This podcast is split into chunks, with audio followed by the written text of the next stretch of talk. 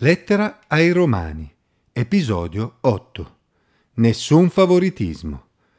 Leggo in Romani, capitolo 2, versetti 6 a 13. Egli renderà ciascuno secondo le sue opere, vita eterna a quelli che con perseveranza nel fare il bene cercano gloria, onore e immortalità, ma ira e indignazione a quelli che per spirito di contesa invece di ubbidire alla verità, ubbidiscono all'ingiustizia. Tribolazione e angoscia sopra ogni uomo che fa il male, sul giudeo prima e poi sul greco. Ma gloria, onore e pace a chiunque opera bene, al giudeo prima e poi al greco. Perché davanti a Dio non c'è favoritismo. Infatti tutti coloro che hanno peccato senza legge periranno pure senza legge. E tutti coloro che hanno peccato avendo la legge saranno giudicati in base a quella legge, perché non quelli che ascoltano la legge sono giusti davanti a Dio, ma quelli che l'osservano saranno giustificati. Quanti di noi sono contenti di come viene amministrata la giustizia in questo mondo? Quanti di noi pensano che la giustizia umana non faccia favoritismi? Vi immagino mentre scuotete la testa. Purtroppo per quanto l'uomo si sforzi, la giustizia umana avrà sempre i suoi limiti. Ci saranno sempre innocenti che vengono condannati e colpevoli che vengono assolti. L'Apostolo Paolo in questo brano ci rassicura sul fatto che il giudizio di Dio sarà invece giusto e imparziale.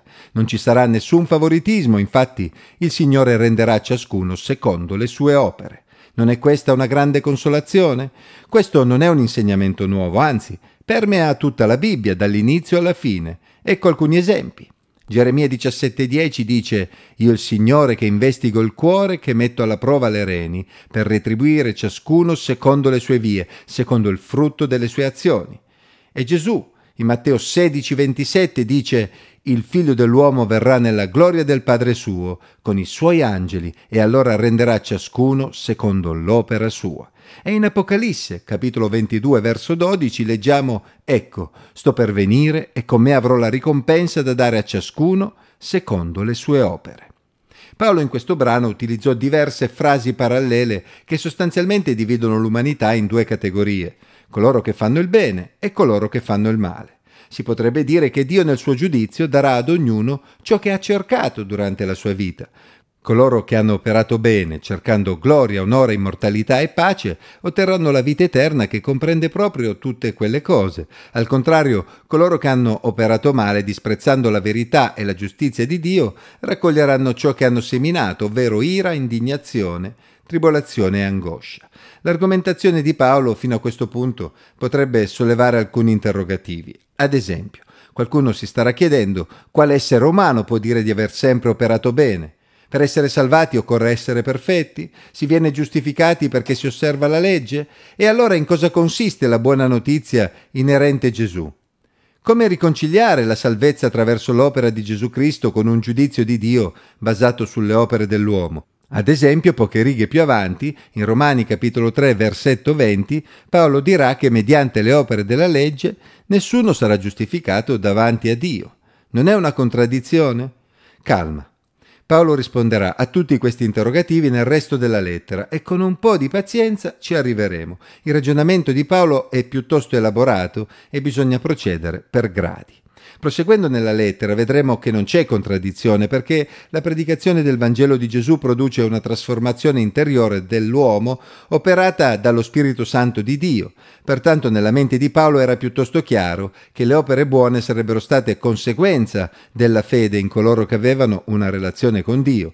Qui Paolo insiste in particolare nel sottolineare che questi principi valgono per tutti gli uomini senza favoritismi, neanche tra giudeo e greco. A noi potrebbe sembrare tutto molto scontato, ma i primi lettori di Paolo avrebbero subito colto che Paolo stava lanciando una bella bomba in mezzo a loro, affermando che Dio non farà favoritismi neanche tra giudeo e greco. Ci saranno giudei che riceveranno vita eterna e gentili, ovvero appartenenti alle genti, alle nazioni, a cui Paolo si riferisce qui come greci, che riceveranno ugualmente vita eterna, e allo stesso modo ci sarebbero stati giudei che sarebbero stati sottoposti all'ira di Dio, così come molti gentili. Nessun favoritismo, nessuna garanzia. Questo doveva essere scioccante per la componente ebraica della comunità di Roma. Infatti dobbiamo tenere presente che la Chiesa di Roma era composta da giudei e da stranieri, ma le relazioni tra i due gruppi all'interno della comunità cristiana non erano facili. C'è abbastanza consenso tra gli studiosi nel ritenere che uno dei motivi principali per cui Paolo scrisse questa lettera fu proprio quello di correggere le opinioni sbagliate che ognuno dei due gruppi aveva nei confronti dell'altro. Da una parte c'erano i giudei, che facevano parte del popolo che Dio aveva scelto per avere un rapporto speciale con loro, in modo che essi potessero essere una luce per le altre nazioni. Tra i giudei alcuni pensavano erroneamente che la sola appartenenza al popolo giudaico potesse garantire la salvezza e dall'altra parte c'erano gli stranieri, alcuni dei quali si stavano convincendo, erroneamente, di essere il nuovo popolo di Dio in sostituzione di Israele, perché secondo loro Dio aveva rigettato i giudei come popolo.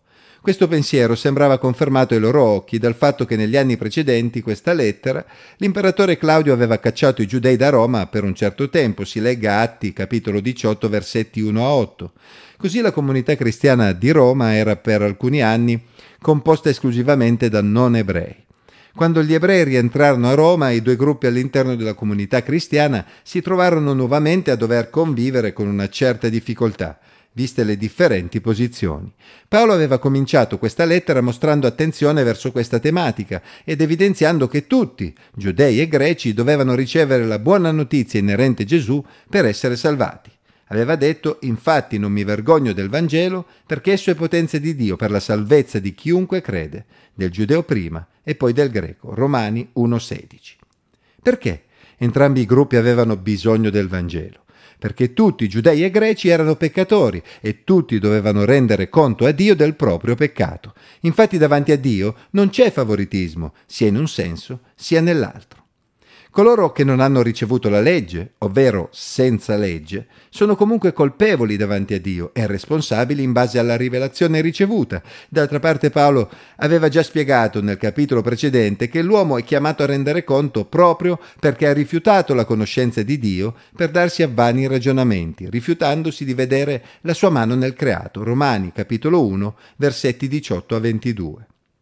Tuttavia, Coloro che hanno la legge sono ancora più responsabili, proprio perché hanno ricevuto una rivelazione maggiore e dovranno ugualmente rendere conto del proprio peccato sulla base della rivelazione ricevuta nella legge, secondo un principio noto che già Gesù aveva evidenziato quando concluse la parabola dei due servi con la frase a chi molto è stato affidato, tanto più si richiederà. Luca 12, 48. Le implicazioni erano chiare. Se qualcuno pensava di poter essere a posto con Dio, per il solo fatto di essere parte di Israele, si stava sbagliando. Qualche contemporaneo di Paolo poteva pensare che ascoltare la legge nelle sinagoghe ogni sabato avesse un valore davanti a Dio, ma Paolo ricorda loro che solo l'osservanza della legge giorno dopo giorno avrebbe mostrato se essi temevano veramente il Signore e avevano un rapporto con Lui. In questo senso egli concluse il paragrafo affermando non quelli che ascoltano la legge sono giusti davanti a Dio, ma quelli che lo osservano saranno giustificati. Le opere che non servono a nulla sono e saranno sempre quelle di una religione esteriore che non è basata su un sincero rapporto con Dio.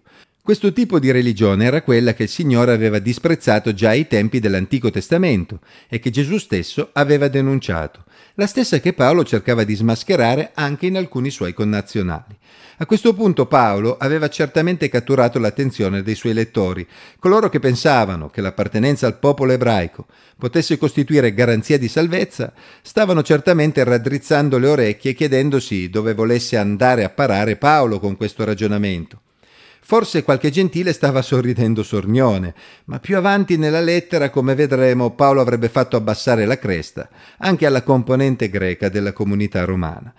In fondo, non è così anche per noi oggi. L'uomo del XXI secolo non corre anch'egli il pericolo di avere una religione esteriore fatta di riti, tradizioni, abitudini, senza cercare un rapporto vero con il Signore giorno dopo giorno? Quando si parla di bene e male dal punto di vista di Dio, dobbiamo considerare che l'uomo non può fare il bene che porta alla vita eterna se non si affida completamente alla grazia di Dio per la sua salvezza. Ricordiamoci che davanti a Dio non c'è nessun favoritismo. La dipendenza da Dio e dalla sua grazia costituiscono la base su cui costruire la propria vita, sia per i giudei sia per tutti gli altri.